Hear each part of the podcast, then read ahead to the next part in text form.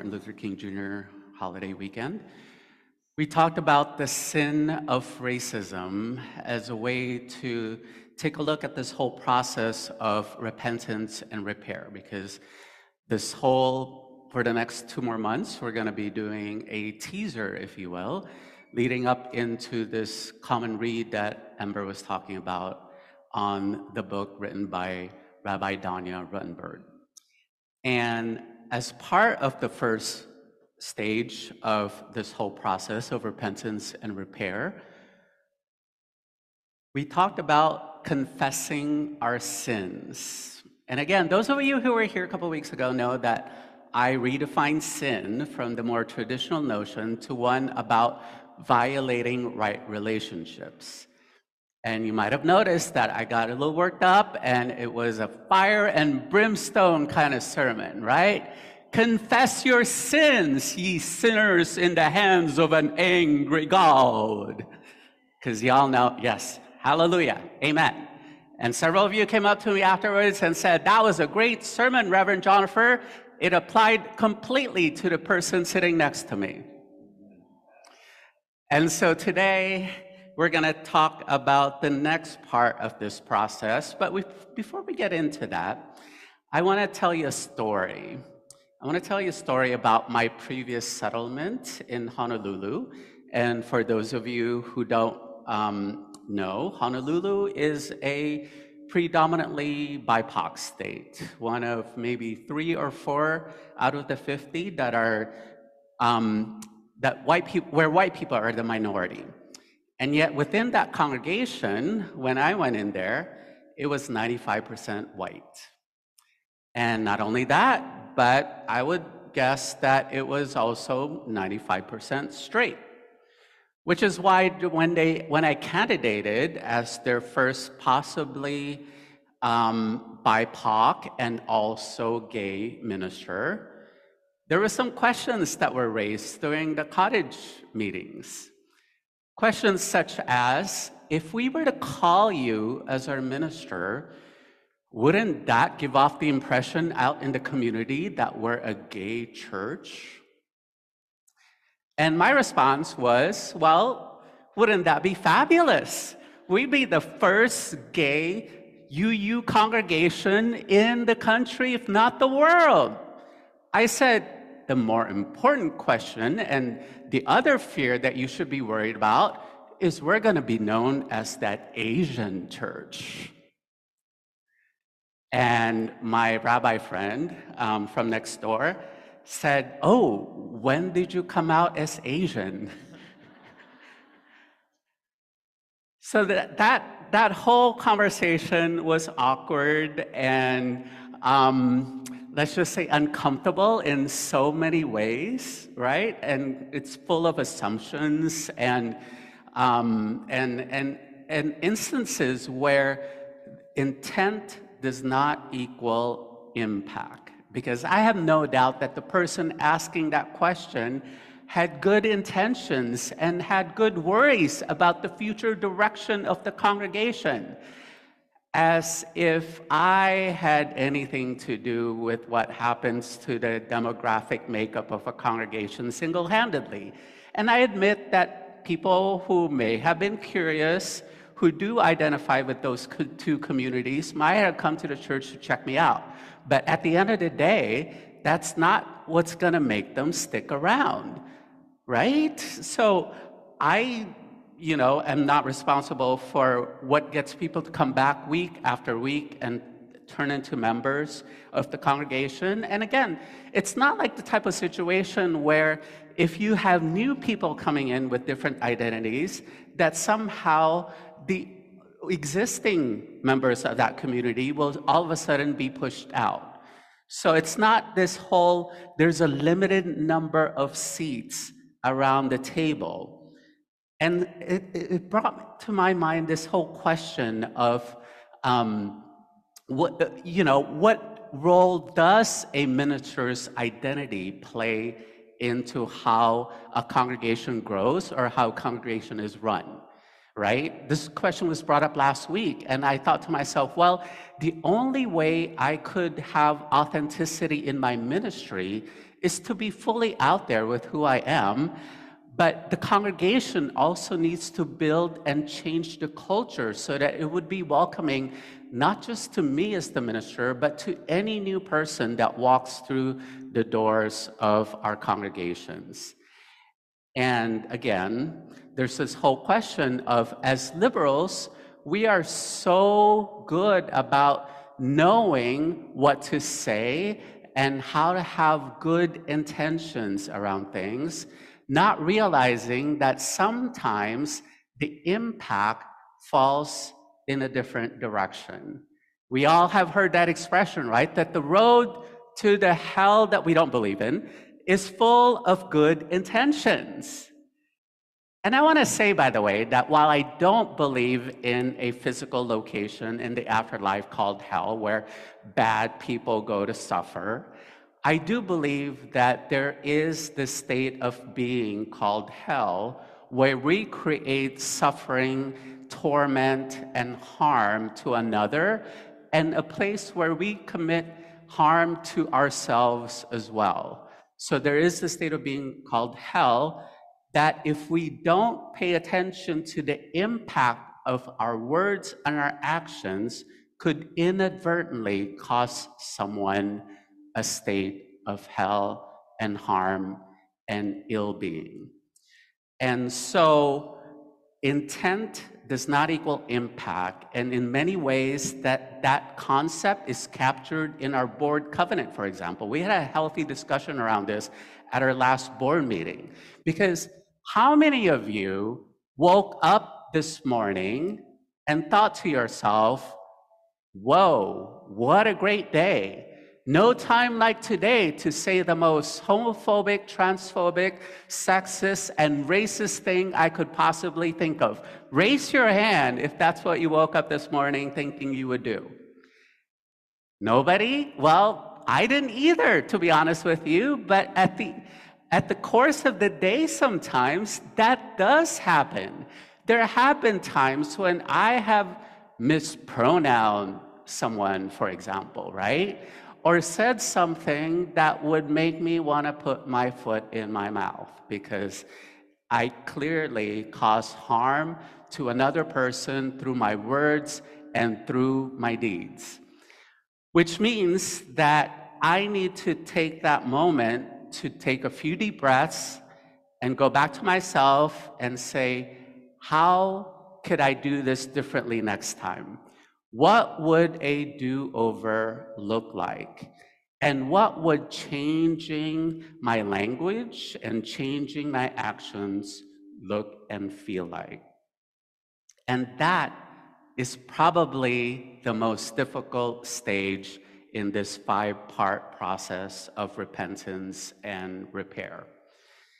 I asked my staff about this this past Tuesday. I said, What would motivate you all to change? And by far, the number one answer, if this were Family Feud, you know, where you go, the, the, the tables turn and they go ding, ding, ding, ding, the number one answer is pain which kind of surprised me actually, because I also feel like most people don't want to engage in the change making process because that is painful. But to not change is probably just as painful, right? More on that in a few here. But the other responses had to do with, well, I feel like I'm in a place where I am stuck, where I've hit a wall, or I'm stuck between a rock and a hard place. And therefore, that motivates me to change. So in recovery language, this is where someone hits rock bottom, right? So those are some of the more um, uh, push factors that lead to change. But there's also a couple of responses that talk about the pull factor of my hopes and dreams pull me towards change. Or self love is actually what motivates me to change a habit or change my way of understanding the world. And so there's a mix of both push and pull factors that motivate us to change. Now, I said I was going to mention a little bit more about the pain aspect of it. And I found it interesting that Thich Nhat Hanh said that people are, have a hard time. Um, people have a hard time. Hang on a second. Let me um, consult my notes here. That way I don't misquote Thay. People have a hard time letting go of their suffering. Out of a fear of the unknown, they prefer suffering that is familiar. Let me read that again. People have a hard time letting go of their suffering. Out of a fear of the unknown, they prefer suffering that they are familiar with, right? So sometimes that's what is hindering us from changing and hindering us from moving in a different direction. And so I must say that many people will, pro- or some people, I should say, may not necessarily overcome this stage and move on to the rest because not only change requires changing our mindset and our intention all together. Now, getting back to this whole concept of racism and how to dismantle systems of oppressions within our congregations, I must tell you that um, if you fast forward four years later to when I left that congregation, no, it did not turn all gay. And secondly, it did not turn all BIPOC. And I think that there's a couple of reasons behind that, right? Um, one is that there hasn't been any work during those four years to dismantle the systems of oppression that turned away BIPOC people to begin with. I kid you not, I overheard conversations around microaggressions, for example, of BIPOC people coming into the church and um, and experiencing language and statements that turned them off completely. And I'll tell you, even me as a minister experienced that, right? Because y'all know by now that I am a call and response kind of minister. I want to make sure that y'all are alive out there and that you say amen from time to time to make sure that you're not asleep, right? And that you're responding to what I'm saying here.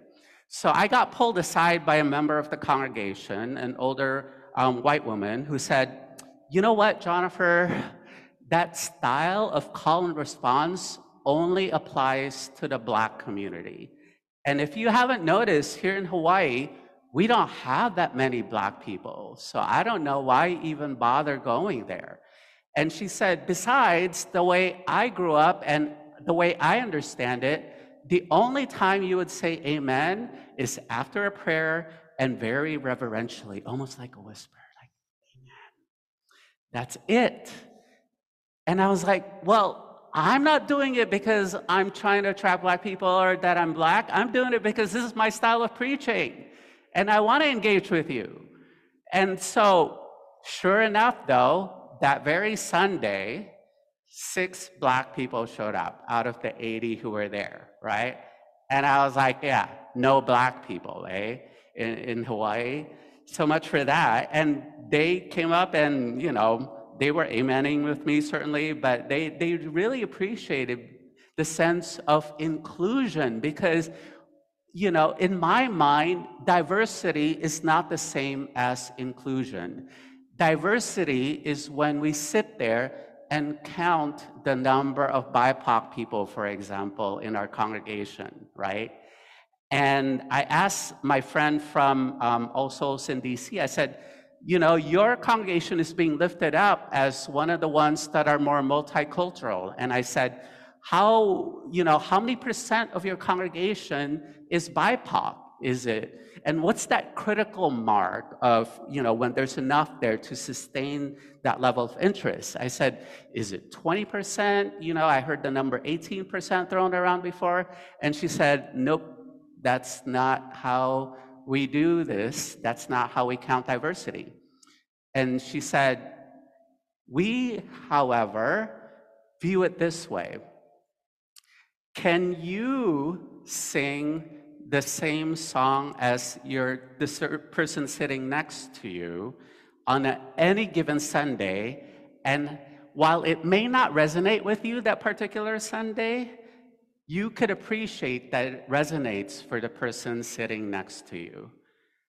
That's the sense of inclusion that we try to foster here, meaning that it may be classical one Sunday, it may be jazz the next, or hip hop and R&B and gospel the next Sunday, or whatever it is, right?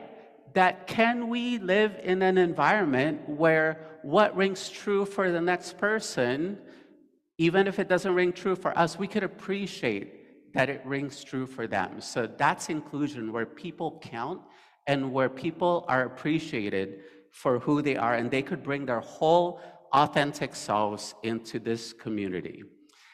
And so it requires a mind shift at this point from being self focused to other focused.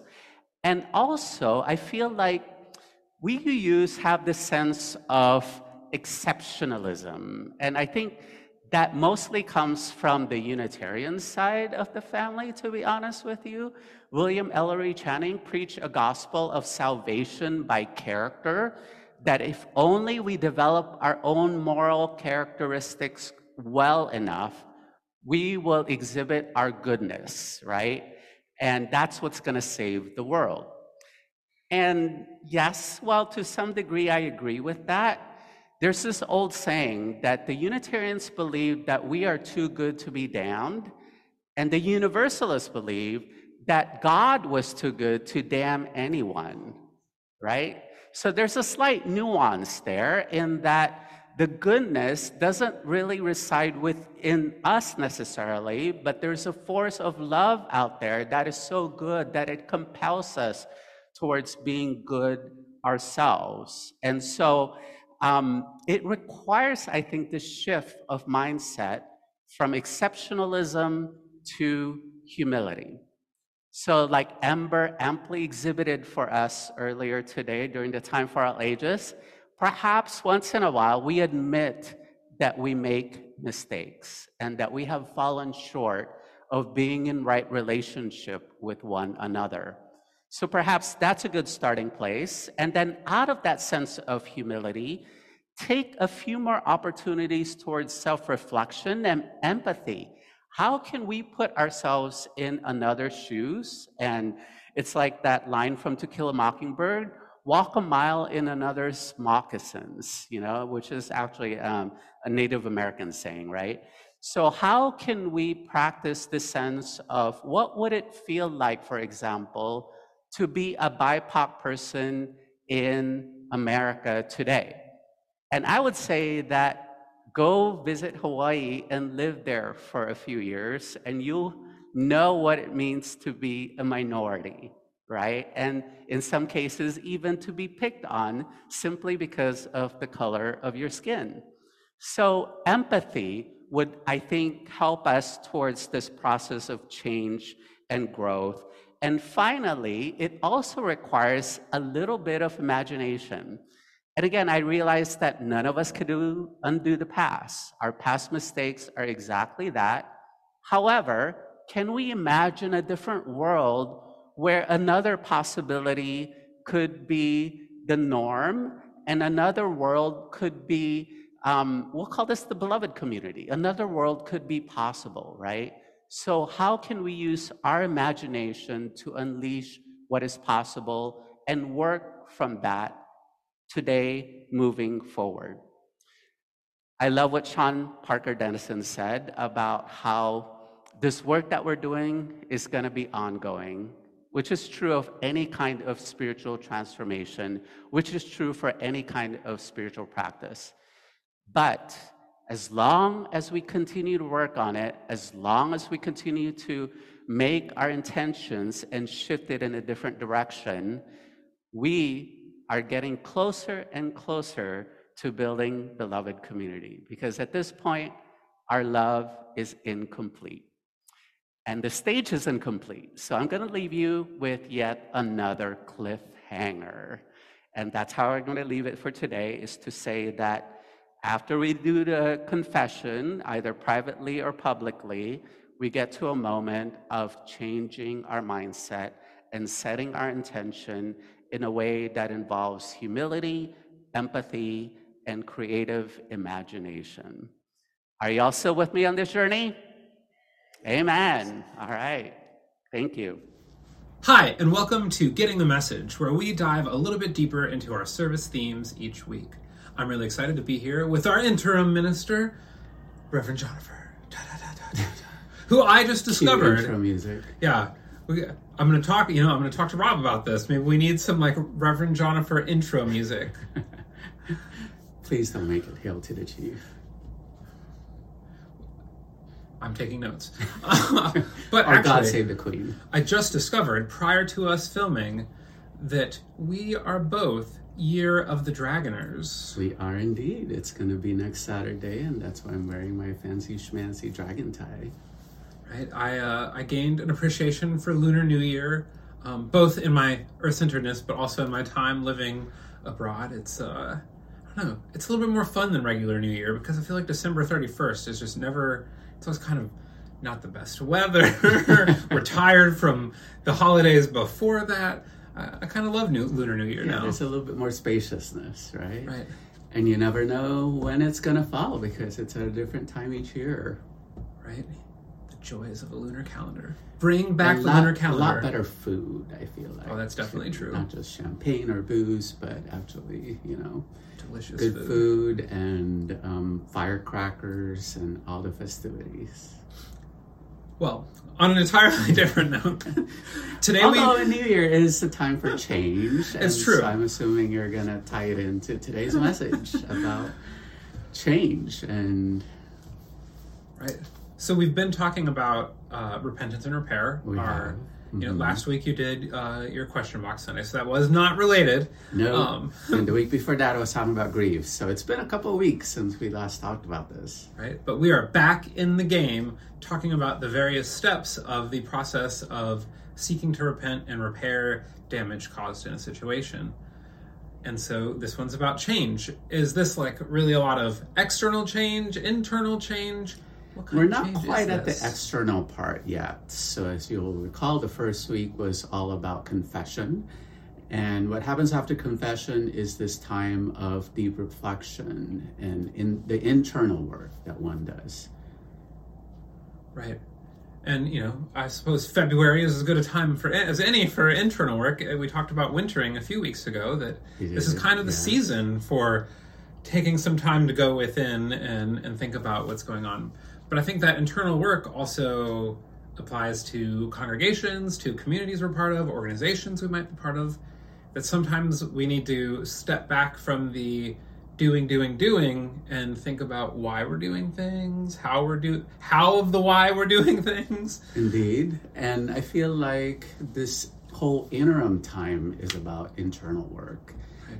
and self reflection and trying to figure out if you were to do things differently. So, if you were to have a do over, in other words, what would that look like? And you're right. Um, as I mentioned with the earlier one, this is both individual and collective, right? So, this is both a private process and a, um, a corporate one.